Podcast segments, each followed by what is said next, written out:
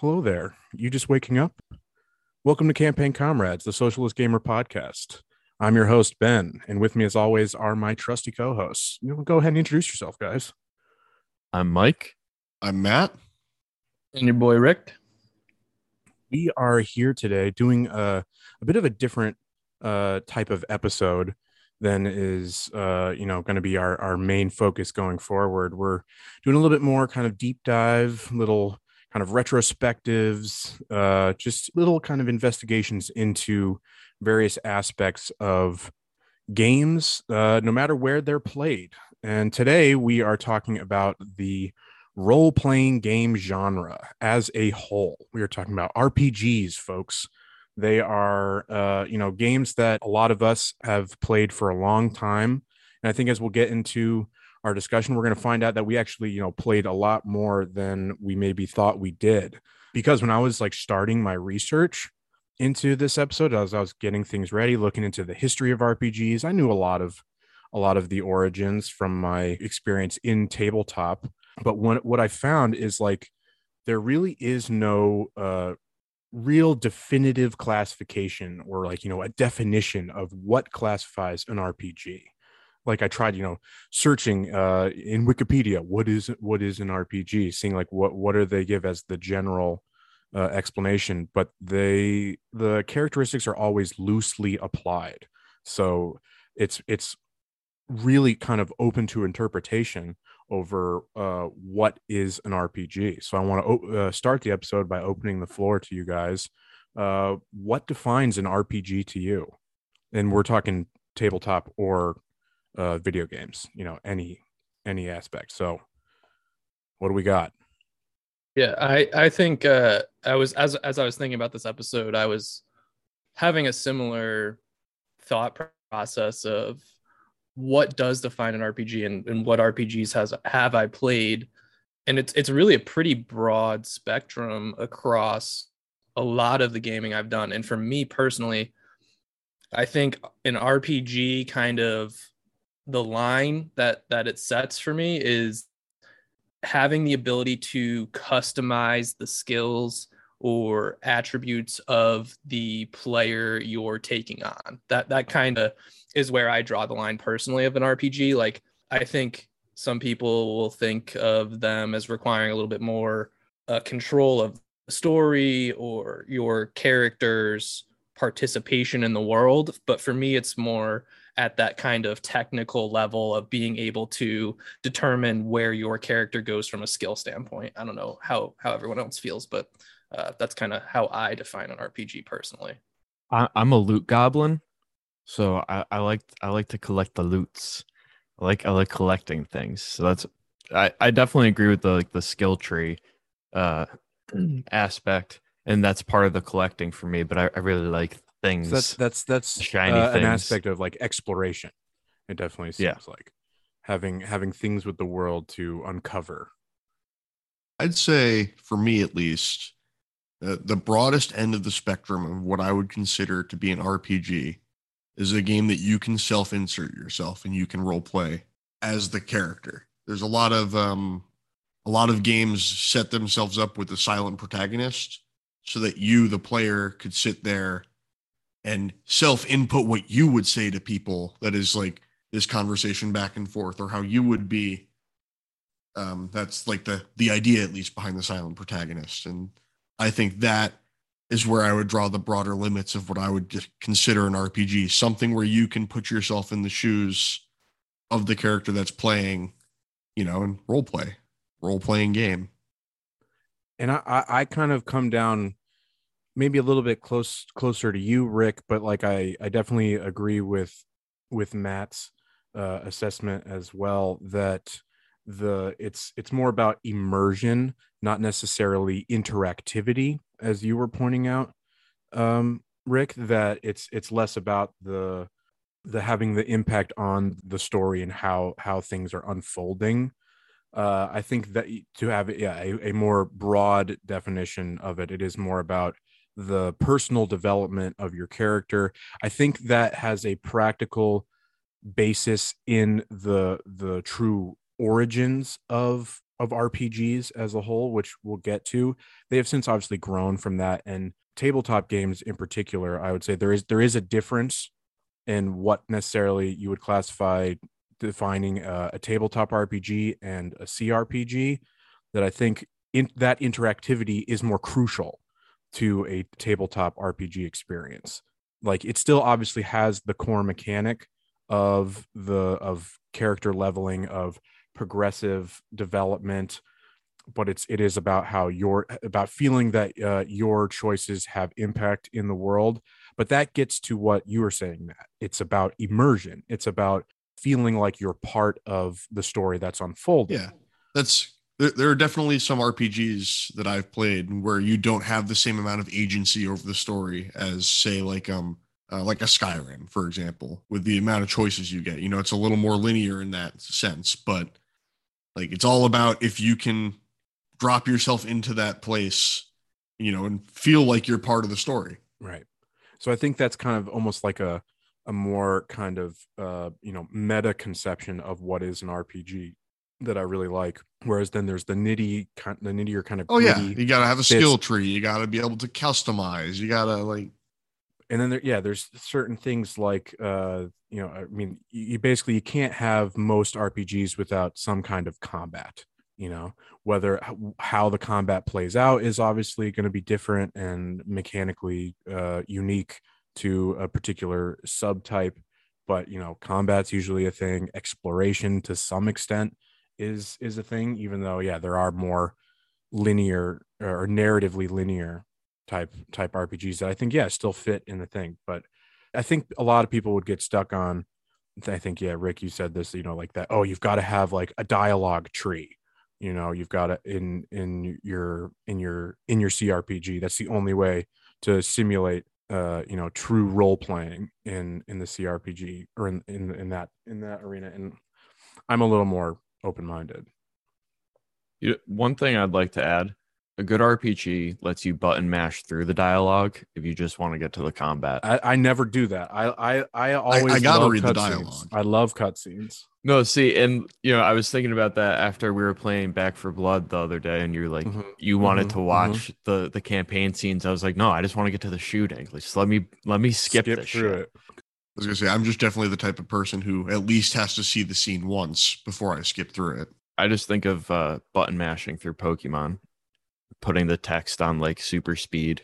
Pokemon Pokemon made me like uh I, I like to read the text, but I, I I hate waiting for it to like appear. So if I can make yeah. the text appear quicker, I'll like skip th- with, but I'll read the text. I don't I don't completely want to skip the cutscene personally. No, that that that's fair. I would maybe Pokemon is like uh what made me a better reader. just reading that shit really quick, just button mashing through as fast as I can.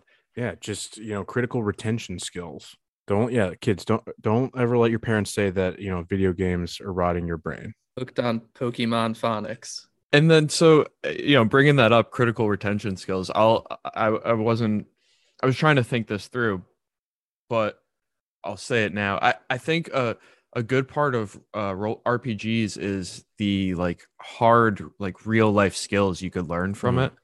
Um especially with like the building the skill trees, the exploration, there's organizational skills you could learn, especially thinking about Pokemon, like uh, the limitations within your Pokemon boxes and uh, trying to like organize them properly to, you know, fit the the teams that you want or like, you know, even building your your characters on individual teams, like you're strategizing. Um, so I think role playing games like that is another part of the immersion is like the real life skills that you learn from playing and like can apply to you, the game. You can get some real life feelings from some of these games too. Yeah. You, you you can lose a party member and that could be you know, that could be a whole game's worth of interaction with that character that are gone now. Like that can be hard.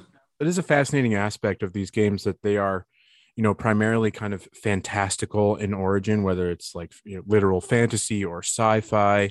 Games uh more in like the JRP genre have uh gone a little bit more or go for a, a little bit more realism in some of their their setting lines, their storylines, but the that fantastical element does not you know preclude the you know ability to uh, gain real real experience and real uh, you know social skills you know take like a, a, a pen and paper rpg thing. You're playing with real people and yeah these characters are are made up the world is made up but like you know there's a real person behind it and you've got to navigate this world uh and you know understand how you fit into it with this this group of people. It's you know it it it helps teach you know collectivism. Yeah and it's a good way to model skills in the low stakes environment mm-hmm. you know and like that's what a lot of people need to learn is that you know the low stakes environment that kind of like makes it fun. So i think role playing games could re- be really important for that. Low stakes environment don't play fire uh, fire emblem. That that permadeath system is no joke. Yeah we'll uh we'll, we'll get to the the real like uh we'll get into like the cultural impact and the social impact of of these games later on. But first i think we want to dive a little bit into uh, a brief history of uh, role playing games as an overall genre. You know, I think some of us could uh, use to either learn or some refreshers on the at this point the ancient history of of role playing games. We uh, you know simply just you know weren't alive when when these games were being really pioneered. So I think it'll be worthwhile to go through. However, I will say that you know this is by no means meant to be comprehensive in any in any way. The games I'm listing are you know you could argue are not you know m- maybe they are not as foundational as some people think or you know there's debate about all these things but the ones i pointed out just maybe have a, a possible interesting development whether technical or actual game design uh, or you know thematic differences. Um, but to uh, to to kick things off we must we must go back uh, thousands of years to uh, ancient China, where large groups of people uh, would be organized by the state to carry out these large scale military reenactments. Uh, these are some of like the first kind of uh, recorded history of these kind of role playing because it's one thing we also forgot there is uh, live action role playing. Yeah, the original LARPers. Yeah, LARP you know that that count those are rpgs as well. There are uh testaments of you know basically them conducting reenactments of large scale battles where everybody is dressed up in you know the appropriate garb from an earlier era. And you know they would be you know held around you know specific festivals and memorials to again just uh engage in these these different roles of a different era. Uh so it's that's I that is worth noting because uh, it's it's interesting to think of the idea of role playing. Obviously, has been around for a long, long, long time, well before you know the first commercially sold role playing game. Um, but it is worth noting because those uh, those original games have their own history in uh, the idea of war games the of of of wargaming, which is a which is a a much earlier hobby. So uh, primarily it'd be like historical wargaming. So using uh, you know miniature figures to reenact real world battles from historical eras, like the Revolutionary War, the the Civil War. Uh, the Civil War, the uh, the Napoleonic Wars are a very popular one. World War II is now the most popular historical wargaming era but it's it's interesting to to to see those kind of the roots that uh that RPGs have in in that particular genre. I mean, it's it kind of is impossible to divorce that in in its history because, as I mentioned, the first officially uh, you know com- or commercially sold role playing game is Dungeons and Dragons, which goes on sale in 1974 this uh you know new phenomenon as it you know kind of started to it was started off as a niche kind of thing in the war gaming community uh, that eventually grew but it was based off of uh, rules developed by the eventual creators of d&d uh, gary gygax and um, i think it's dave arneson. I hope i didn't get that wrong. Um, but they they created a, a set of wargaming rules for like a medieval era. It was called chainmail, and that is essentially the real first edition of Dungeons and Dragons is Chainmail. That was then further developed to the original uh, release of Dungeons and Dragons, which so again you you have to understand that at the time uh, D&D was a tactical miniatures based war game. That's really what it still is at its core. The mechanics are reflected, even within the new fifth edition, are still reflected in that. That is what the mechanics at its base are. The class system, the spells, the abilities, all that stuff is surrounds combat. The, and these were just dungeon delvers. The you know the iconic Tomb of Horrors is literally a meat grinder that's just you know t- testing you to see how far you could make it there were no like real narrative elements to it it was purely exploration the idea of leveling uh character progression that kind of stuff. Um but that you know so that's where that is where the what we can consider the modern era of wargaming has its origins is for better or worse in dungeons and dragons which itself has its its origins in wargaming. Uh, a side a side note uh, i have a picture saved somewhere. I'll see if I can save it. Maybe we can put it in the show notes of uh, Peter Cushing, the uh, Grand Moff Tarkin, sitting at his at his desk painting Napoleonic soldiers. Uh, the man was a gamer. So, Rick, you were going to say something. Yeah, um, I was just thinking about how it's interesting that this vast definition of what an RPG is really does start with what's more or less just strategy games Mhm. uh, that then like kind of have evolved to have these more narrative and uh, built out type of settings. But I did I do find that interesting. These were extremely extremely nerdy dads in the 70s.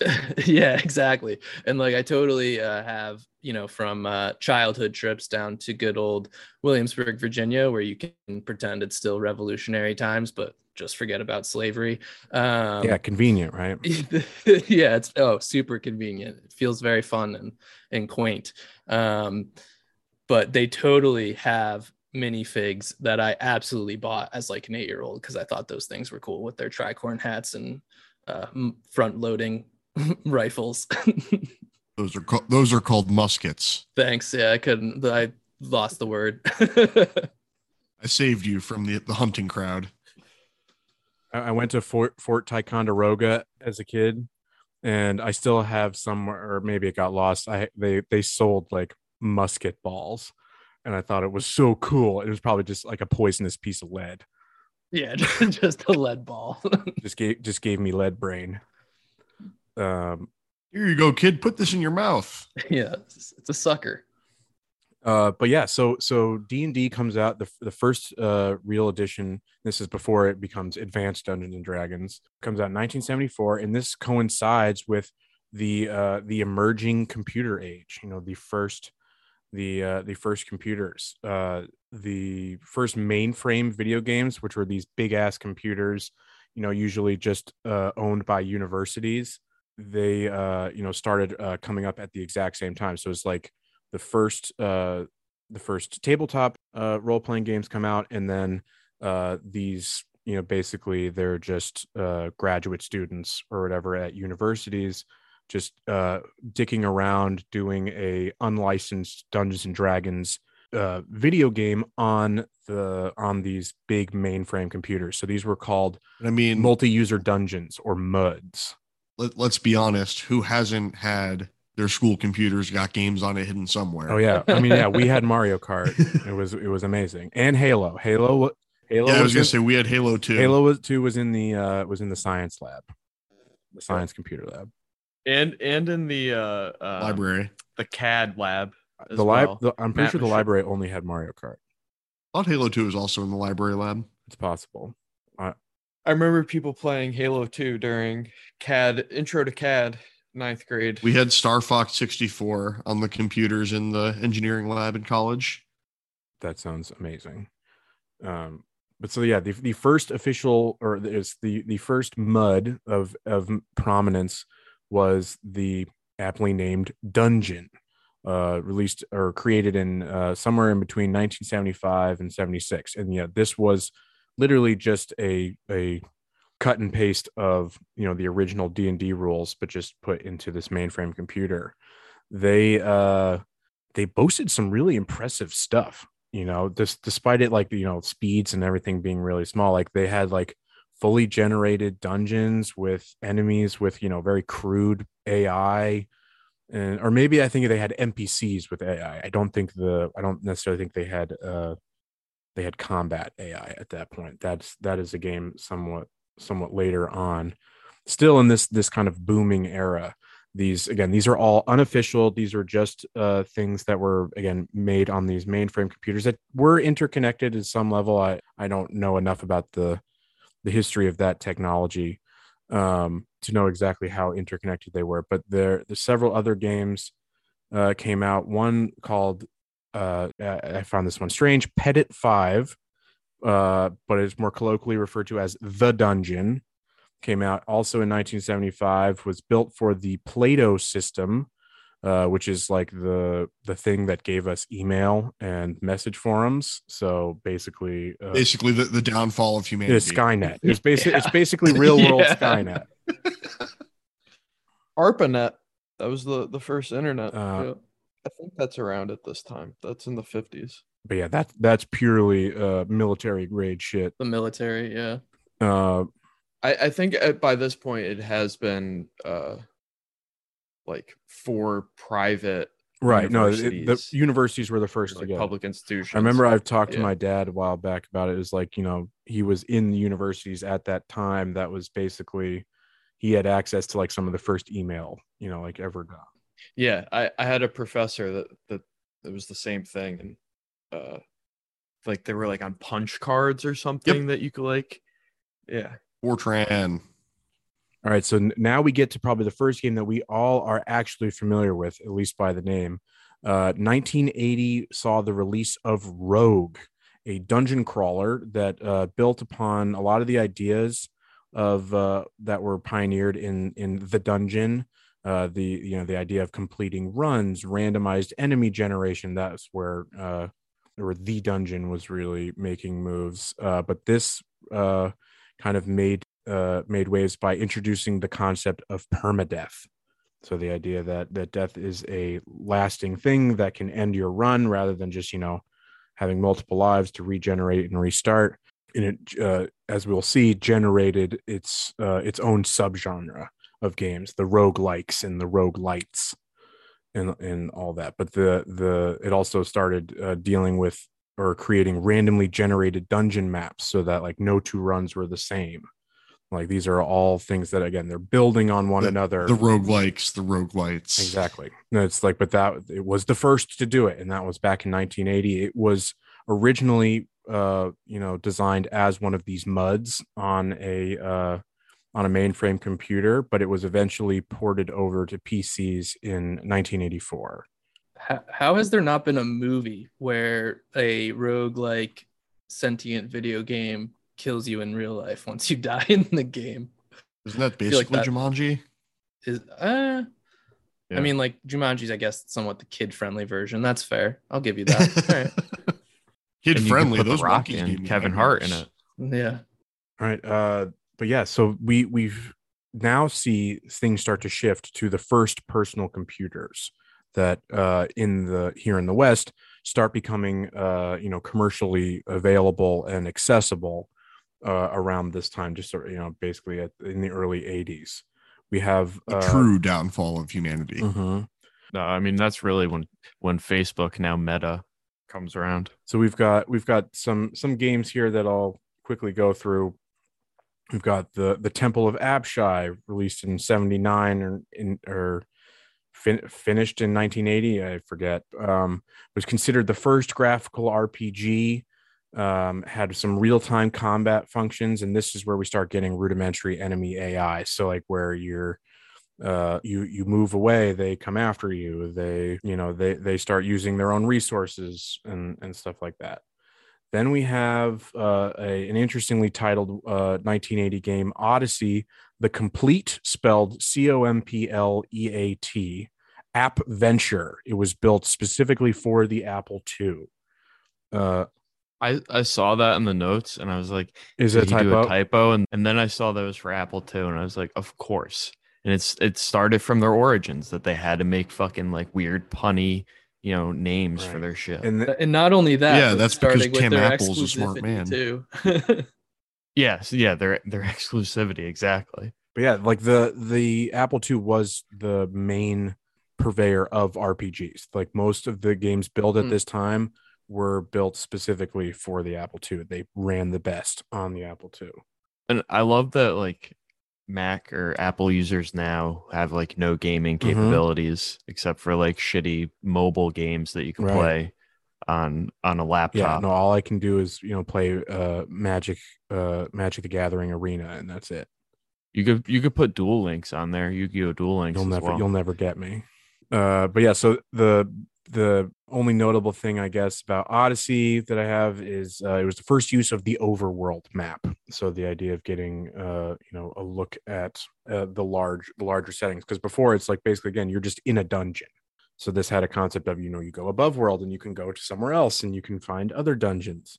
And so a lot of these games again why I'm kind of mentioning them is just when you when you look at it there's just a kind of a clear progression from one to the other and it's just they're developing these concepts that to us just seem uh, you know simple and uh you know that are that are these kind of fundamental like rudimentary parts of what makes in particular a crpg what it is are uh these things that were developed over time. And for you know a while again they were just literally hack and slash in a pixelated dungeon uh and that's and that's basically it. Um the last one i guess i have from this era is Aklabeth, The World of Doom, also coming out in 1980, was kind of a big boom year. Uh, it was created by then teenager Richard Garriott, who went on to design the foundational Ultima CRPG series. Um, this uh, this game, Aklabeth, is largely considered uh, the first CRPG published for commercial sale uh, previous games, you know, like Rogue and all these other things were uh, freely distributed, or again, were just localized to university mainframe computers. Uh, but Aklabeth was like, yeah, this kid was like, he was like 15 at the time, like made some deal with like a small publisher, and they sold like 3,000 copies or something. Does this sound like Grandma's Boy? The the uh, the prodigy guy? JP. Right. Yeah. JP. Uh, I designed a game. Was didn't he say 15? Some, it's it's Yeah, I like think so. yeah, it's like fifteen or fourteen or something. potentially the inspiration. Yeah, maybe. Uh, Sorry, you were just saying it, and I'm just sitting there I'm like, this sounds like where have I heard this before? And then he told me to sit on his face, and I was like, there it is. I remember now. Matt, did you ever play any of the Ultima games? I did not.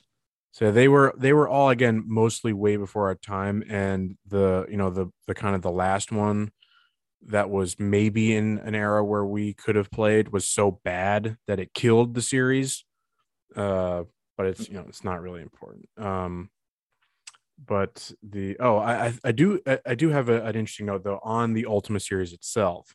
Um, it was it shift it it, it signaled a shift in uh, in design. It responded to the moral panic of the 80s, you know, of, of the era, uh, by focusing on story uh, versus, you know, the more tra- that more traditional hack and slash kind of thing where you're fighting literal demons and that kind of stuff. It was uh, this was exemplified in uh, Ultima 4 where the explicit goal of the game, you know, is not to, to meet, defeat some, you know, crazy lich villain. You know, a, you know, you're not dealing with witches and sorcery, but you know, it's rather the quest to become a better person. uh, and apparently, Ultima, like this is a joke, by the way. I have to say that apparently, Ultima Six solves racism. That's Finally. like they they were you know it's they were it is interesting though that they were you know they were explicitly sto- this was like the the again the shift into story being a main focus in I mean, I think the the moral of the story here is that Richard Garriott gave into the uh, pressure of cancel culture and uh, moral panic and changed his creative vin- vision uh, to to comply with these libs. well i mean it seemed that most of the the uh most the most consumers uh they vibed with it though They did. All right. Yeah, I fair was gonna say this is this is like the rise of uh or the the beginnings of like the apolitical centrist that that doesn't want to hear about about racism and and doesn't want uh you know is colorblind and well, obviously, the Ultima series solved that. So Yeah, Uh-huh. That's what I'm saying.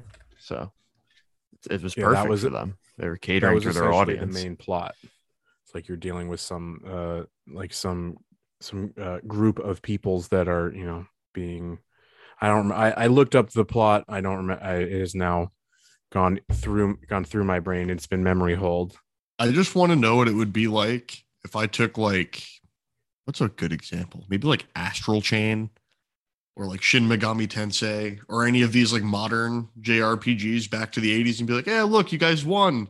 And show them just worlds covered in mm-hmm. demons and uh but yeah so this that's a, a you know a good transition to rpgs start to go global you know because at that point basically they're they're they're solely uh, you know relegated to uh, personal computers to pcs uh in the in the west or say the west mainly you know america being you know the the be all end all consumer you know we had them first.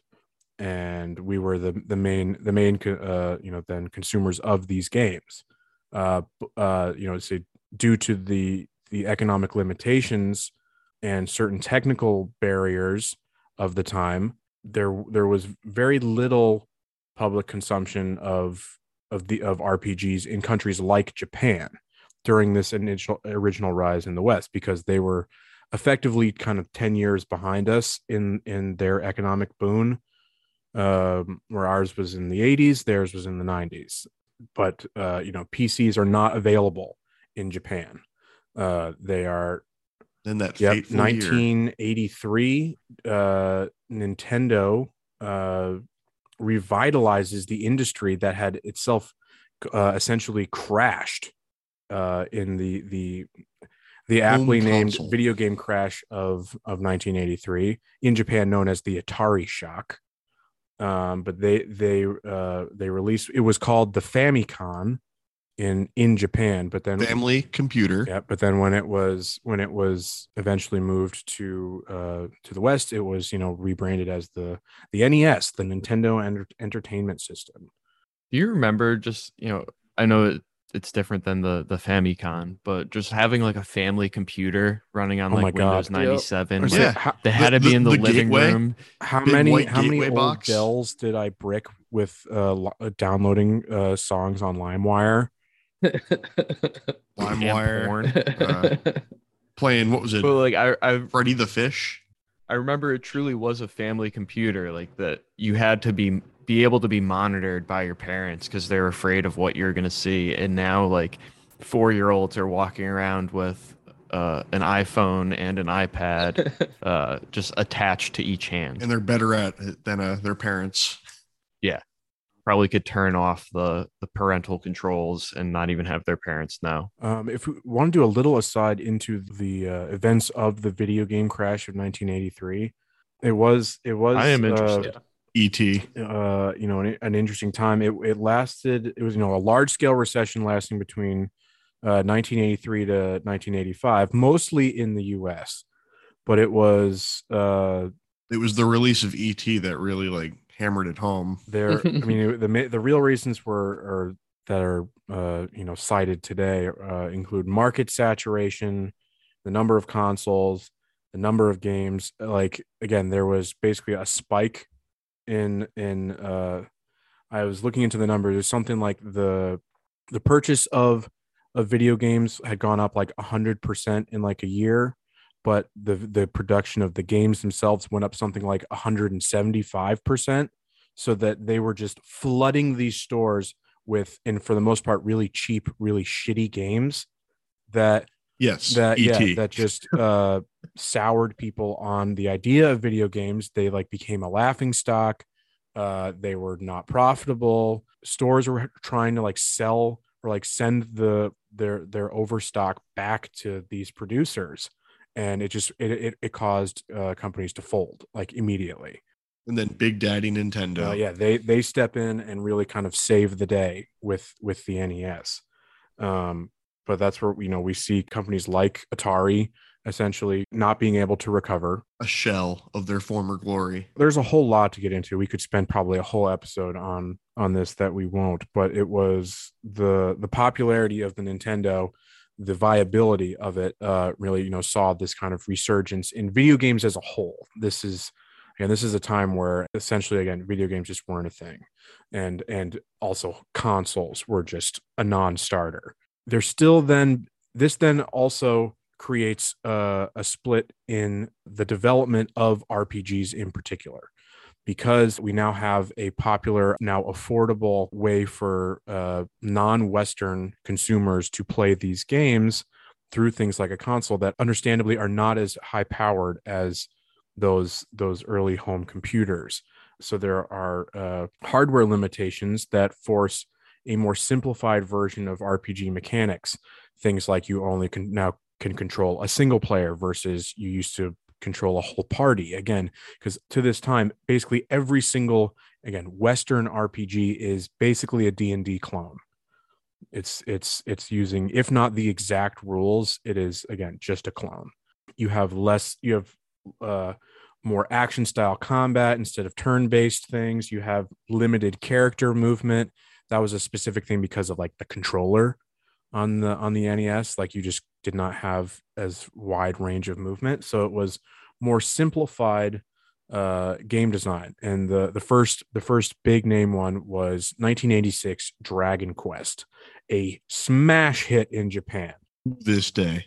Yeah it is you know laid the groundwork Yeah. for uh, you know the major differences between rpgs for console and pc that remain to this day that's that's is why i i thought it was important to bring it up is you know you you have the nes that again has these technical limitations that then you see a divergence of how the game plays on on rpgs designed and sold for consoles versus PC. Like you just you can't get as in depth and do as much stuff on a console. So the the way the game is designed itself is different, and how then how it plays is very different. But I know Matt has has lots to say about the the, the booming JRPGs. Don't forget, one of the most appealing things about the Dragon Quest series is that it's uh, done in part with Akira Toriyama, you know, maybe a small, little known Dragon Ball artist and developer Mhm. and, you know, author. And so there's, there's a lot of that Dragon Ball charm there in that animation that you just can't recreate with anyone else. I I looked it up because I I was only familiar with some of the newer games, and I my first reaction was like, oh shit, I've what is this re- like in the Dragon Ball Z canon? Nope. Just Akira Toriyama. Yeah. No, it's it's incredible, and the artwork I mean- change from then to now is uh huge. Dragon Quest is one of those games that has just been foundational. Like Dragon Quest 11, um, you can get it on PC even now. Really? Like, yes, it's a great game. Can't recommend enough. And the series is still active, right? Yep, they're making another one, Dragon Quest 12.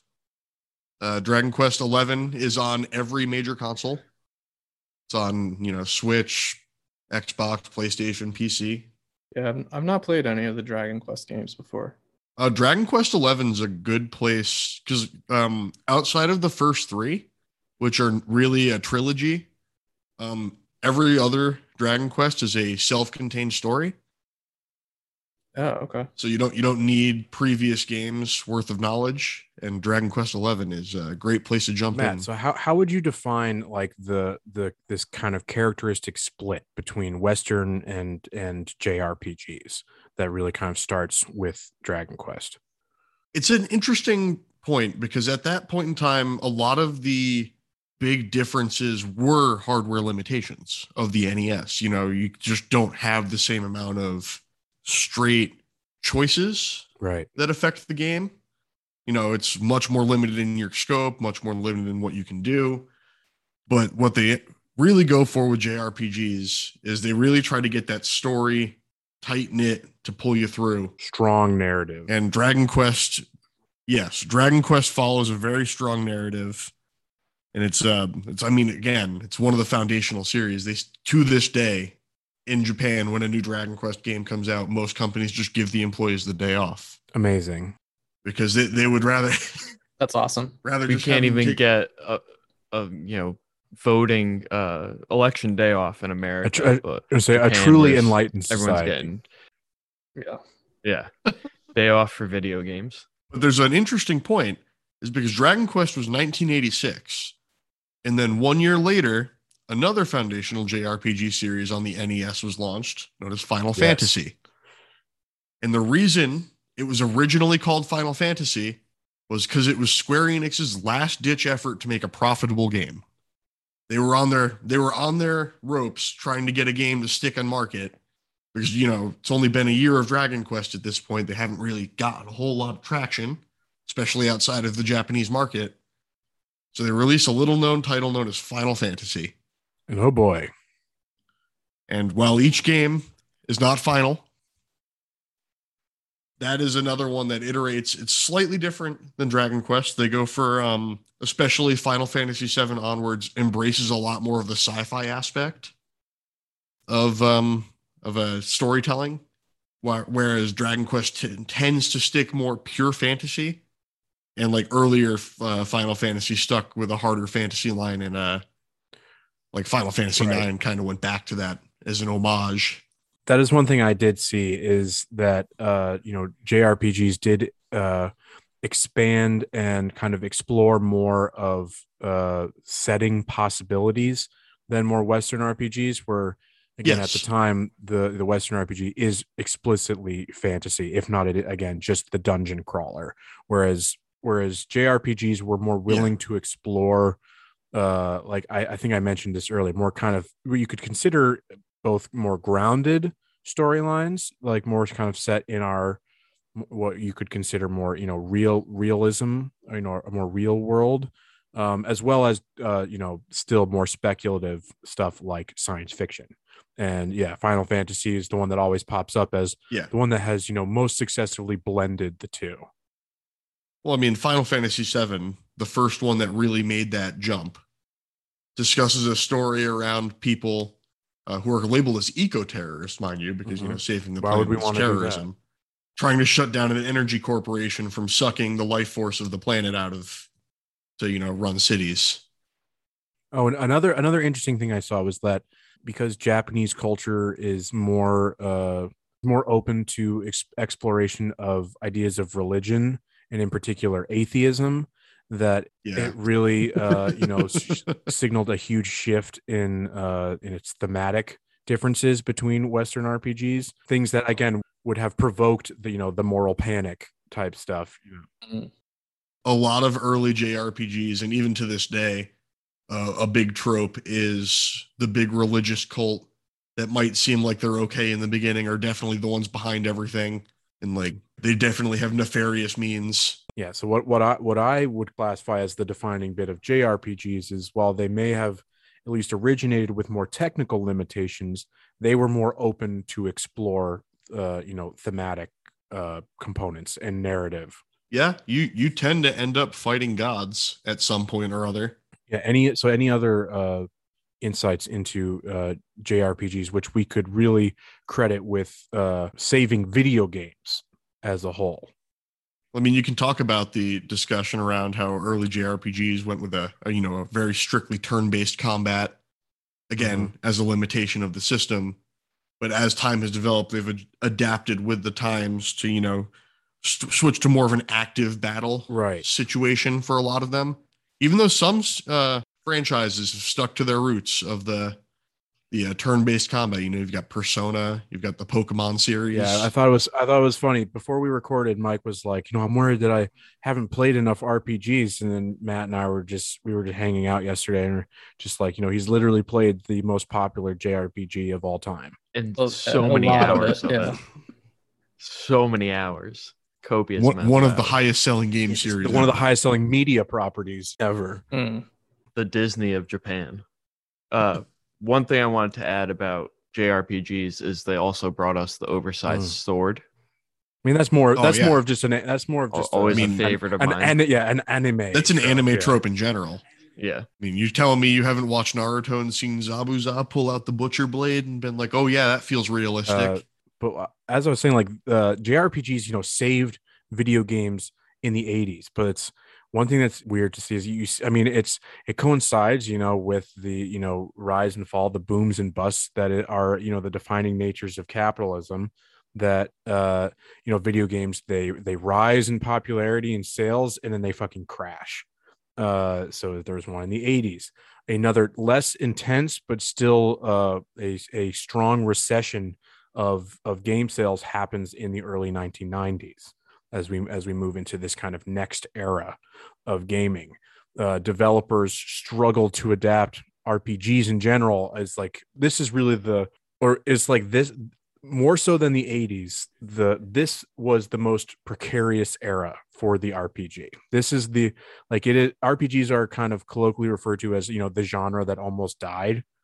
And it is it was in this era that they came the closest to being snuffed out and it was you know due to a, a whole set of factors like I said, developers struggling to adapt them to uh, new and advancing technology, creating increased development times. So games that were being pumped out on like a yearly basis are now taking three, five years, and there's just nothing new coming out. RPGs have stagnated. Their sales are dipping nothing uh you know just people aren't playing them. However not the case for jrpgs jrpgs once they basically took off never stopped. They never looked back. We saw in the in we see in the west then a rise of more action oriented games like doom. You know doom takes over.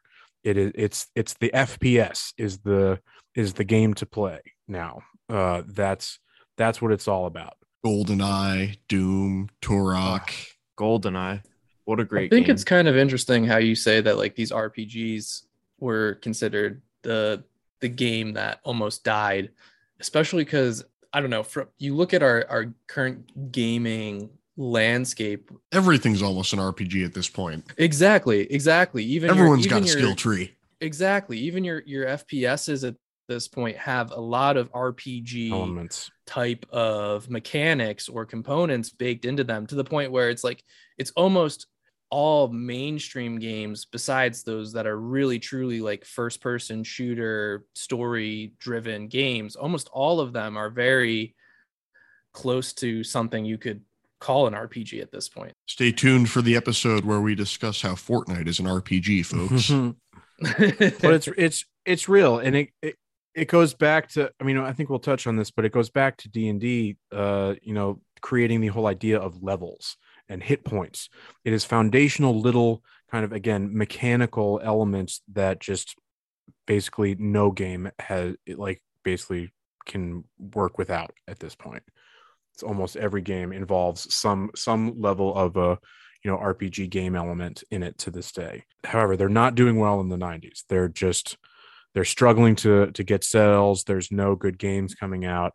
Um, but then there are uh, a few you could they're basically series but whether the start of them um, it's the, you know the first ones obviously were what signaled the renaissance of of rpgs and what has what has really taken us now into this modern era um It's pronounced Renaissance.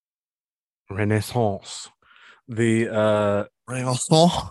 the the three that that stick out uh from the from the 90s are uh diablo an action rpg uh with some of the first online co-op uh in has become The Dungeon Looter. as the most successful dungeon crawler of all time uh then we have baldur's gate and baldur's gate 2 which i think was more was was actually more uh more successful but those were those were like the there had been previous um licensed d&d video games. Some of the oldest ones uh were called like the gold box series. They were just adventures that were uh put into uh i think they were for pc and they were some were okay they were okay. They were never groundbreaking. That's really why i never i didn't mention them before. Um, but Baldur's Gate was like is and is probably considered the most successful uh, official D and D CRPG, closely followed by the Neverwinter Nights series as well. But they are they're based off like the same engine, and and uh, I think it's I think Um, Ben, don't you mean that the Dungeons and Dragons Dark Alliance video game is the most successful? It- it's clearly the most recent. uh, I mean I've only heard bad things about it. Yeah, no, that was not a good game. but yeah, Baldur's Gate smash hit, you know, huge. I'm still waiting for for Baldur's Gate 3 to come out in full release. They're they've been in early access release for like over a year now. So I'm excited for that one to come out. Uh, but But then then the- you're not a big a big shot podcaster to get no, early they have the you can get it on. Steam early access. It just means it's it's it's, incomplete. It's, uh, not It's yeah, it's not the full game. You can only play like the first the fir- yeah, early access, like Steam the first early act, access, not and it's like dog shit. You know, it's like there's a shit ton of bugs and stuff still. Gotcha. They're working all that stuff out and then constantly adding new stuff. But I'm not paying 60 bucks now for a for a third of a game. Even though, yeah, you get it when it fully comes out, but I'll wait. But then the the other the other one uh, was the original Fallout. I know that one was 1998 because I just started playing some of that myself on get because they're all on Game Pass. Um, they uh, they look janky as hell those original games, but they're still fun to play. So Oh, they're yeah. still really fun to play. I was It's- just killing rats in a cave. it's one of those things that I think I think for a lot of people, if you played them when you were younger or have some nostalgia for them, it's a lot easier to go back and overlook some of the Mhm. jankiness. But if you've never experienced that jankiness, it can pretty much turn you off to some of them. I mean. I can't say I ever played games of that era, uh, and I've never played a Fallout game before, but I still enjoyed it. I appreciated the was it the isometric view? yes. Like traditional I think that- Yeah, I think that like No, those were that all, jankiness all of these games of that time you were know? the same, were, were isometric like that. Um, Yeah. that was the best way of doing 3D without having to do 3D. All right, so so those those games uh, signaled the return of the you know the phoenix from the flames, uh, you know, burning brighter than ever before. The you know these games huge. They've you know launched, uh, you know, successful series. Uh, you know, Yeah, franchises that run to this day. Um, and it's so that those are the like you know the main ones from the '90s. Then we, I think technically still in the '90s we get the first Elder Scrolls game, but it's not until 2000s that we get the that we get the the real uh you know important Elder Scrolls ones. We get we get Morrowind in tw- in 2002. Which uh, again I've never played, but you know is arguably had a huge impact on uh game design still it's like you you're you're not going to find a, a a current rpg that doesn't have the bones of morrowind uh found in it somewhere but then we got oblivion in 2006 uh you know people will will always argue which is better which is the bel- better elder scrolls uh oblivion or skyrim um but is oblivion 2006 and skyrim in 2011 you know now the best art selling rpg ever uh you know constantly being re-released what what's what is the the one that's coming up we just got the Oh, anniversary came out? edition, Yeah. didn't we? Yeah, Or isn't it coming out like next week or something like that? I think it's yeah soon, but I mean continues to be actively played. and oh yeah yeah and we to this day, a full ten years of. Well, I mean, I'm pretty sure the anniversary release. edition is just legitifying mods. Isn't it just like adding the fishing mod to the base game?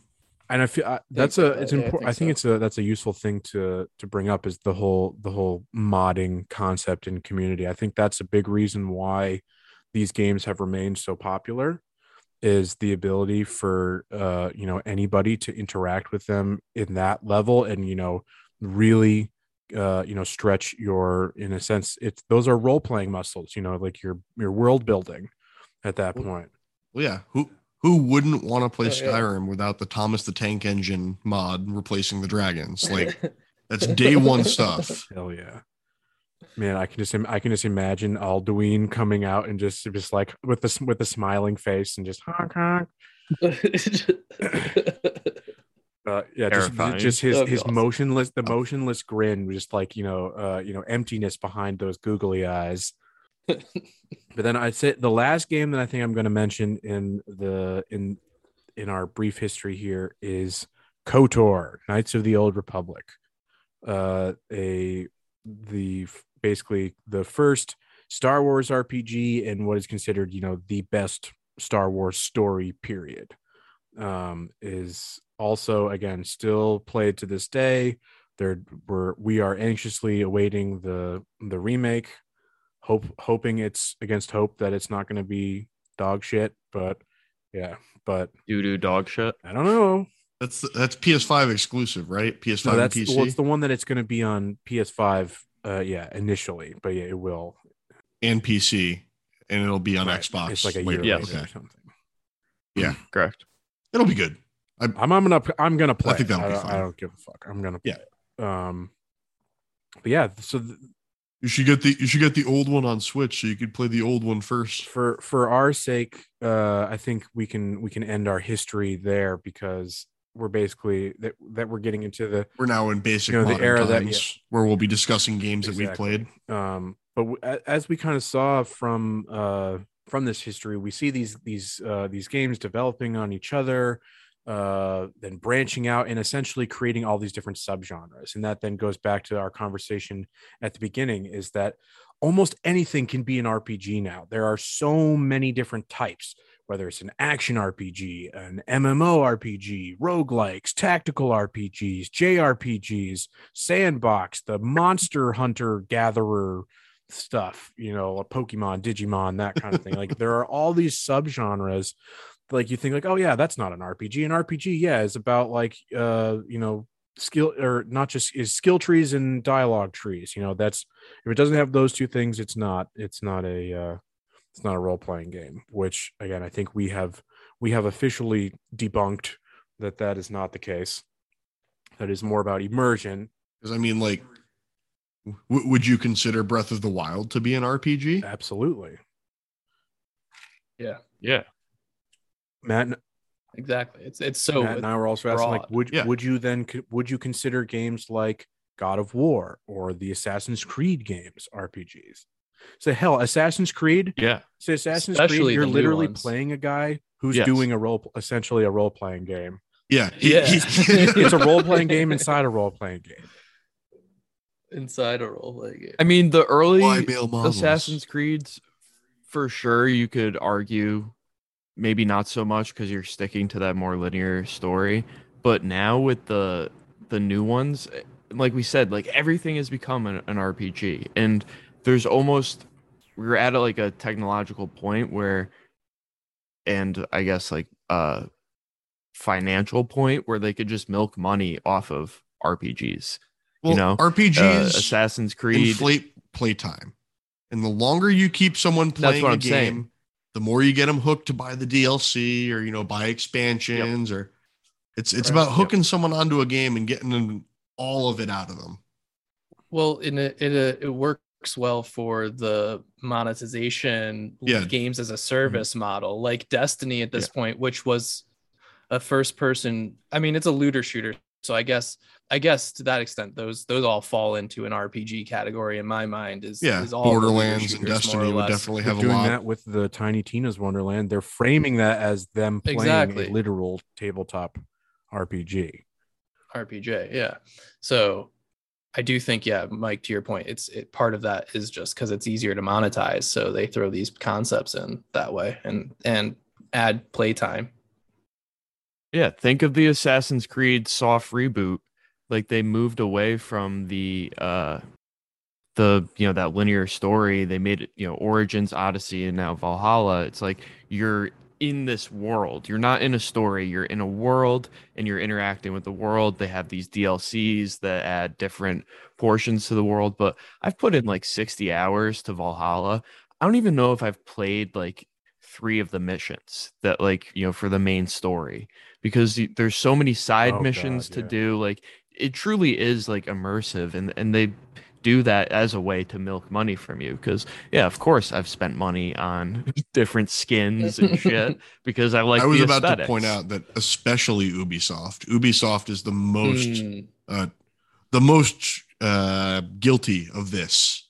And what I've noticed is that they put RPG elements in, and then link you to the Ubisoft store, where you can buy Yep. XP boosts or like Uh, upgrade, upgrade this armor. Yeah, yeah. yeah, maps because they did that in Immortal The Immortals Fenyx find all the Rising, certain which loot. soured me on the game pretty bad. Other than the fact that there Hmm. was a bug that in, I incur, uh, encountered that physically made me incapable of completing the game, so I put it away.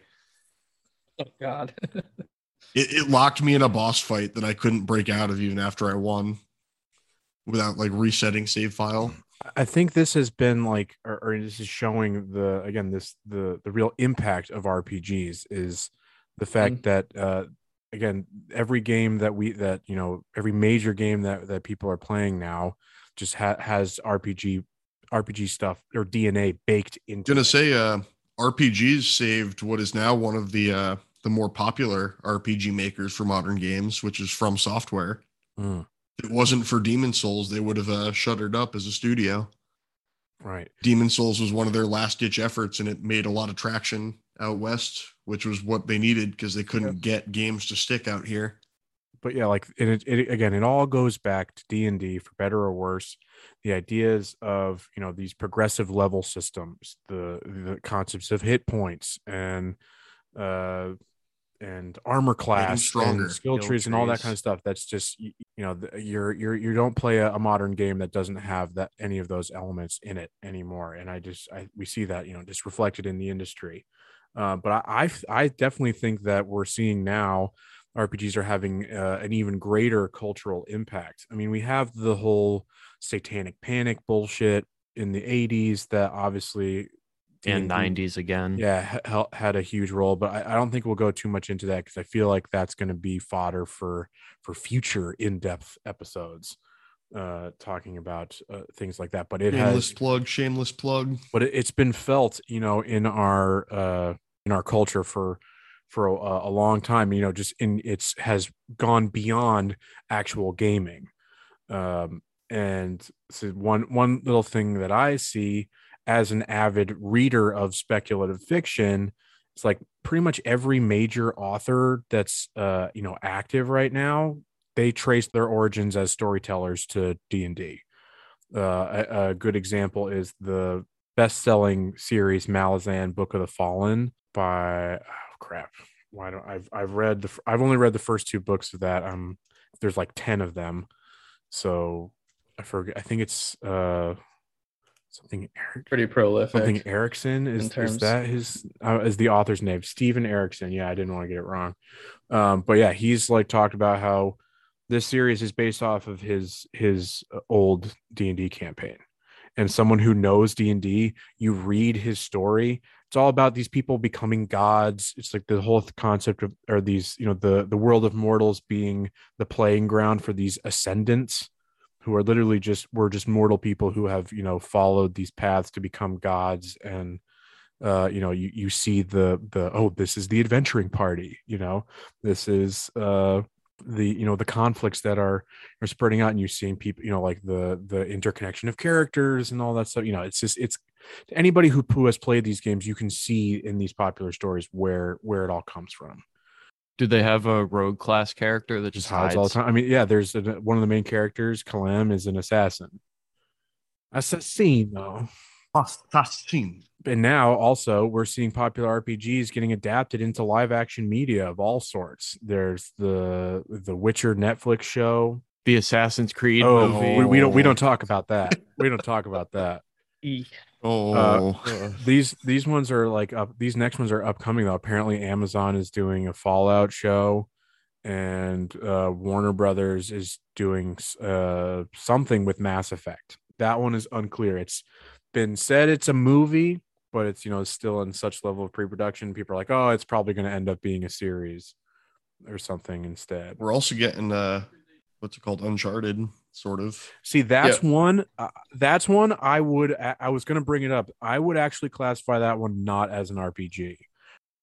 That's why I said it sort does of. not it has a lot of those elements because it is so story driven but there's no leveling progression that i remember because you know it's like it's just you just No. get yeah you just get different guns and No stuff you're, you're, you have the same abilities essentially different items. but are you inserting yourself as Nathan right Drake? so that's where we get down to it it's like is is it an rpg because it is so immersive in in terms of the story because the whole concept of of of uncharted was taking your your your cliche tropey action adventure movie and letting you play it out you be the one to to immerse yourselves and take on the role that is like the kernel of why it came of why it came out even though it doesn't have those elements i can see how yeah that one is That's what. That's why I said sort of. It was a like. that one's on the on the edge for me but mm-hmm. right We should make a tier list. Oh God,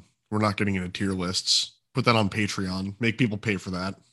I guess unless anybody has anything else about the where you've seen the cultural impact of it, I think we can jump into because we're already now starting to talk about, uh, you know, we, we we've kind of Personal are arguably defined what are, uh, what defines an RPG, but what makes a good one, in your opinion?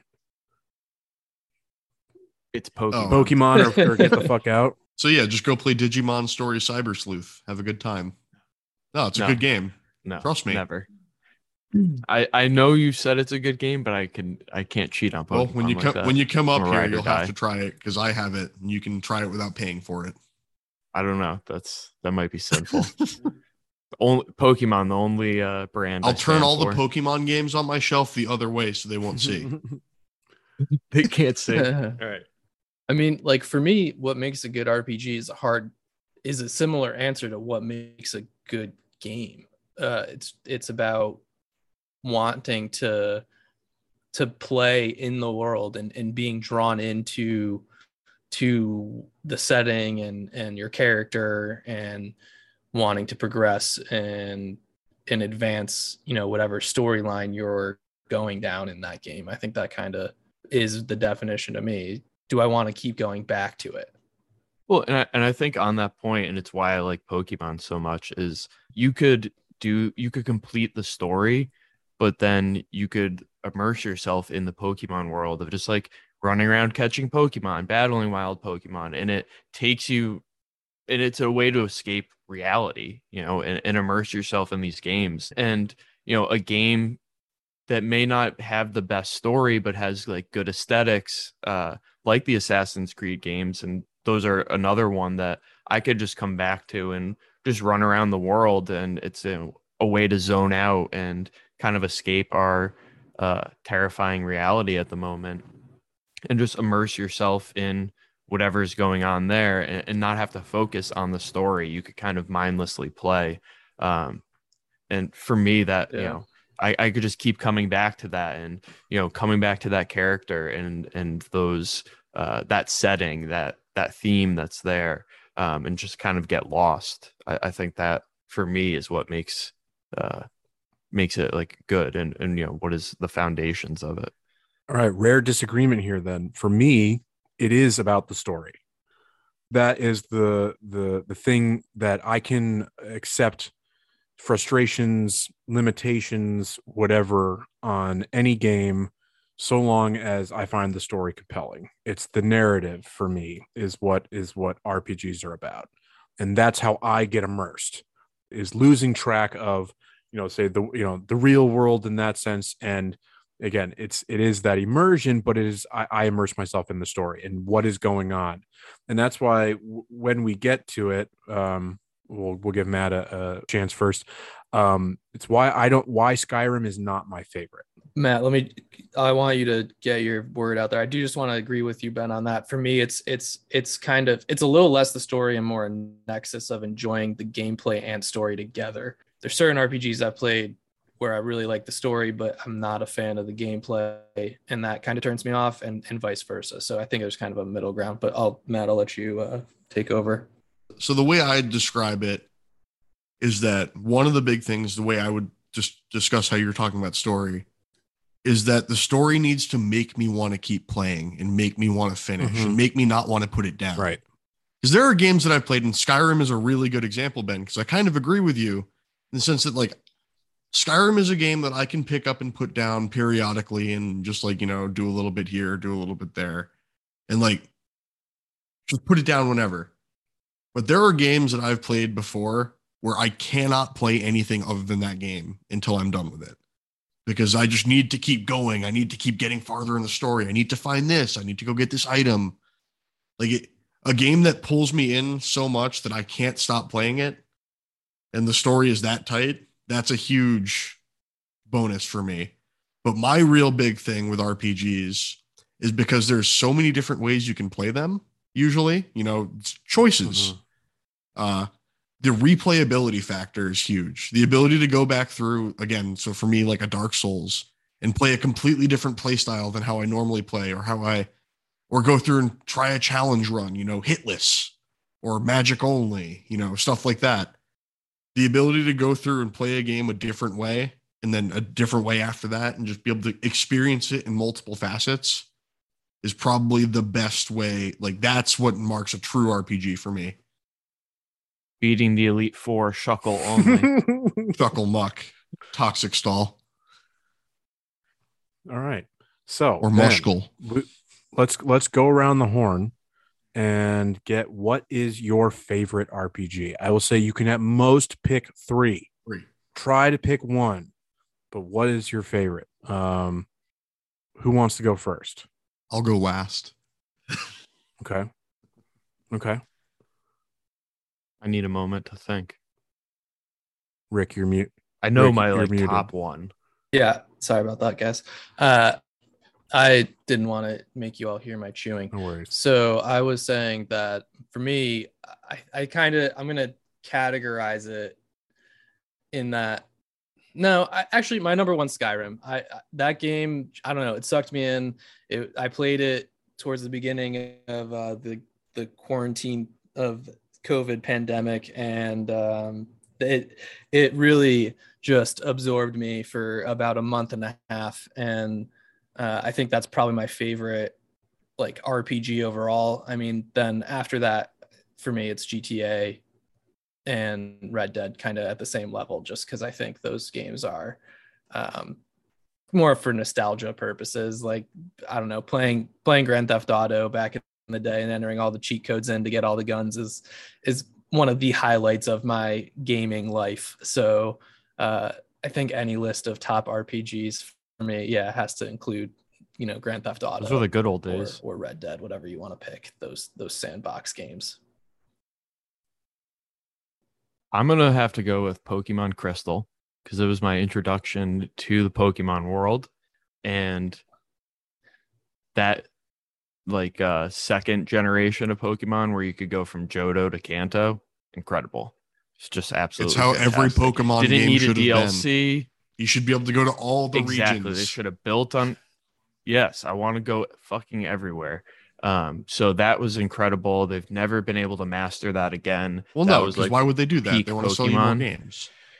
Exactly. Um, so that's my number one. But then I agree with Rick that the sandbox, GTA, Red Dead, definitely my my favorites. No Assassin's Creed. Um, well, I was gonna say like now Assassin's Creed, but I I think Okay. you know I don't know. My my favorite and foundational are, are definitely those Okay, we'll, three. we'll get to foundational because foundational, I think we're going to be a little bit more meta about. Um, because I, well, I'm foundational. yeah, for I would me, say, you know, as part I of my would say that say it, going off of you know where we've come down on what is and what isn't an RPG.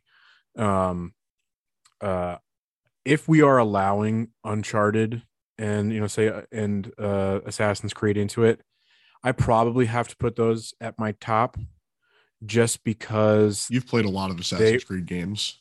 I played a lot of them. They were. I remember one of the going to your house series- and just watching you play it and just hanging out in the I- attic. Yeah, I played just I probably yeah, put the most in in my formative gaming years. I probably put the most in. I was fascinated. B- Both I was those young games. enough at the time to be fascinated by the story. In retrospect, I can understand how they were fucking dog shit now.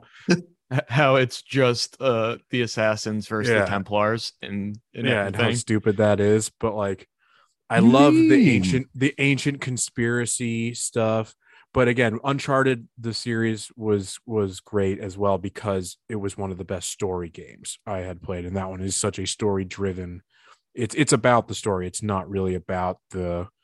It's not about exploring. It's not about uh, even the gameplay isn't that particularly uh you know expansive beyond maybe some of the stealth stuff and some of the It's- agility yeah. stuff but like you know you're just It's shooting cover- guns at guys but it's it was about the game, story really. i do have i do have something that is more you know say strictly rpg uh i i'm i've only now started playing it i'm really not that far into it but uh you know the witcher 3 has got to be you know one of the best games i've ever played CD Projekt just Red. Why can't you do that more often? Yeah, I know. I, I I don't I don't have much to say about the story yet because I'm not far enough into it. But every other element that we've talked about in terms of RPG, the best I've ever seen it. It is so intricate and interactive. And there's so much to do, but it doesn't really feel overwhelming.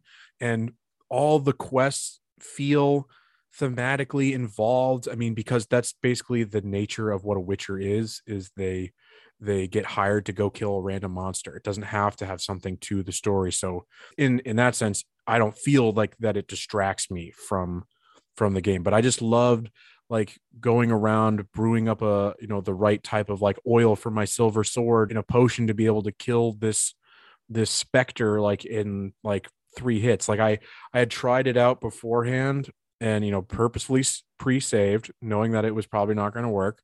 Got owned super fast. Then i just went made the potion as i was supposed to and just you know tooled on this specter in like 30 seconds you know it's like and it didn't feel it didn't feel like oh that that was a letdown you know? I felt good and rewarded for putting the effort into it in different ways so like it's something new to me for what i've experienced in rpgs but that one has got to be at the top of my list right now. So you told me to try to cut it down to three. Right. Is an, an, an impossible task for matt we know. I've done it to four. Is, is okay. four acceptable? Okay. I'm impressed. Yes. okay. My favorite, top tier, gold standard. Little out of left field. Bloodborne. An action RPG. Okay. Uh, that's my favorite From Software game that I've played. So that's why I'm picking that as my top because the From Software tier is probably all S tier if we're doing tier ranking for me. Mm-hmm.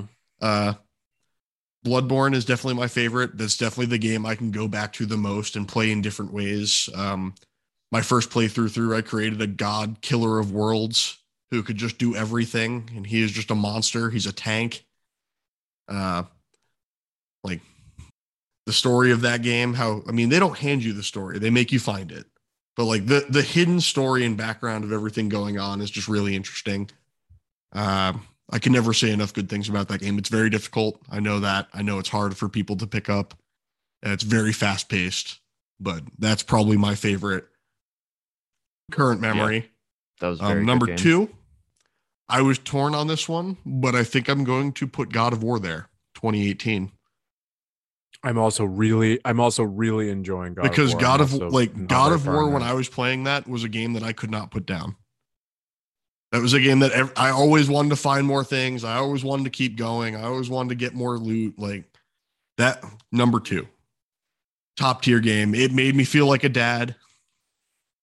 Yeah, no, that that was that did all of the elements of RPG that we were talking about, even with our disagreements on, you know, like Ben and I with the story versus like the immersion of like the setting. That game does all of that perfectly or yes. at least pretty well. Yes. No, that's as close to perfect as a modern, like more straightforward RPG, I would call it, gets. Because I, I, I was torn on that one between that and something like uh, Horizon Zero Dawn, which is a lot more open in the world than um, God of War, a lot more exploratory. But I had to put God of War story well above what Horizon Zero Dawn does for a story. Um, number three, Final Fantasy, not seven, 12.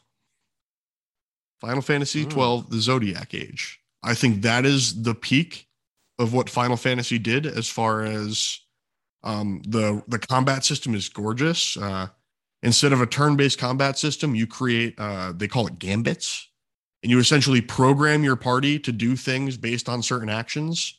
And the more you level up your party, the more gambit slots you get. So you can set up like if the if I fall below uh, 30% health, you heal me. Uh, if enemy makes me blind, you can't you remove that buff. Like you can you program your whole party, and when you get to the the nitty gritty, you can program a perfect combat circle so that everyone is like never like never debuffed, never never fallen below a certain percentage of health. Cool. That's nice. I like I like that because like one of one of the other uh ones that I've I've probably sunk over I've already done over 100 hours into Pathfinder Kingmaker um and have I'm probably less than halfway through the actual story Um, and what I I think a reason why the time is so much is that I do turn based essentially all the time, unless it's a super really simple random encounter where you know you're just getting attacked by a bunch of wolves or kobolds or something but like any like real uh story based uh encounter that you're you're having to deal with um i'm almost always going turn based because when you go to real time it's or it's like the the real time with pause Yeah. is is what it used to be uh The the KOTOR type system. yeah they had they do now ha- you say they they it was a more recent thing i mean i've only ever played it when it had turn based but you would it used to just be the real time with pause and i i would always like i felt like i'm taking so much more damage my party that is is taking so much more damage than they need to because i can never uh you know make the commands as fast as i need to. It's like i would have to be pausing so much that it's effectively again i should just be doing turn based so that's the trade-off though is turn-based takes so much Yes. longer so i feel like I, that's that is a huge reason why i've put so many hours into it is because i'm exclusively doing Well, that one of the- or else i'm taking a shit ton of damage and then like i'm like we've got to waste so many more spells than we need to and we're not going to be able to do the next encounter that we need to One of the nice like, things that Final map. Fantasy 12 does is that uh, in the Zodiac Age version specifically, they added a fast forward feature. So once you've programmed your party, you can speed up combat a little bit.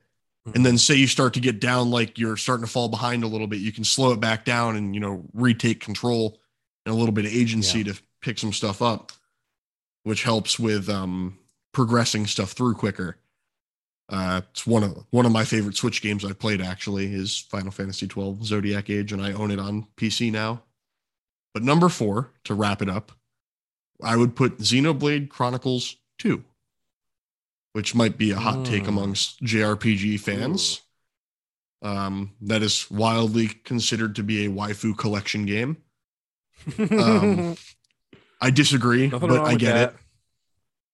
Uh, that's prop that game is the only game on my Switch with a playtime that even comes close to Breath of the Wild, and it's like 800 hours. I played that game so much, wow it's not even funny. What is what is waifu? I don't know what that means. Waifu Oh. is the yeah. yes, it's like Okay. Ooh, woo. waifu waifu and husbando. Yeah. Uh, all right. So I guess we can then switch into what are like the what do we think are the overall foundational RPGs? Pokemon. I have and say I know I have one. I, I mean I think it D&D. should be clear. It's Dungeons and Dragons. Like you have nothing else without D and D. D and D is the again, is the for- building block that everything was built off of. You can make foundational have- franchises for like genres, but D and D is where it all starts. Mm-hmm. I agree, and I don't honestly like we've talked a lot about it, and I think it's pretty self evident that in terms of the overall genre, it's like you can't escape it. Um, even the traditional other- JRPGs at the start, they had the D and D classes, like just straight up D and D classes. Right.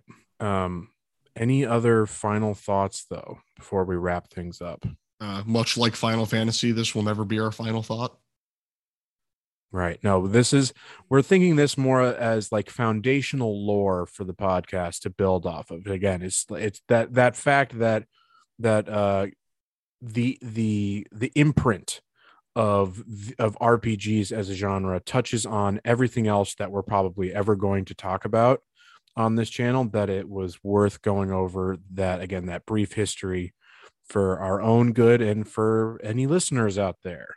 Uh, and speaking of listeners, uh, it is now time for plugs. You can find us streaming weekly at twitch.tv slash campaign comrades.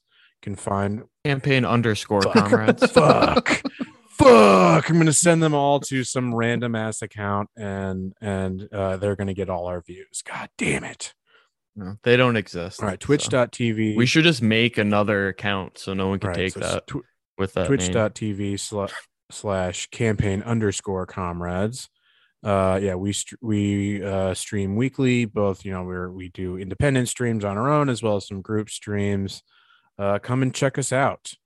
Um, anything else that anybody else wants to plug here on here on uh, on the space? Oh yeah, follow us on Twitter. Uh, Support us on Patreon, patreon.com slash campaign yeah, comrades. if you if you if you feel the urge to say we we will hopefully have a real Patreon campaign push sometime sometime in the future, but you know it's there, it exists. Come give us money, we need it. You're uh, interested in Uh, following my RPG shenanigans? You can find uh, find some of that on YouTube. Smokey the Bear Gaming. There you go. Yeah, we are also on YouTube Campaign Comrades. Uh, all the places you can find us. Come do it. Uh, for yeah, for more discussions like these, uh, gotta subscribe. Uh, Click that bell. Ding ding ding ding. till next time. Till next right. time. Bye bye. Peace. What?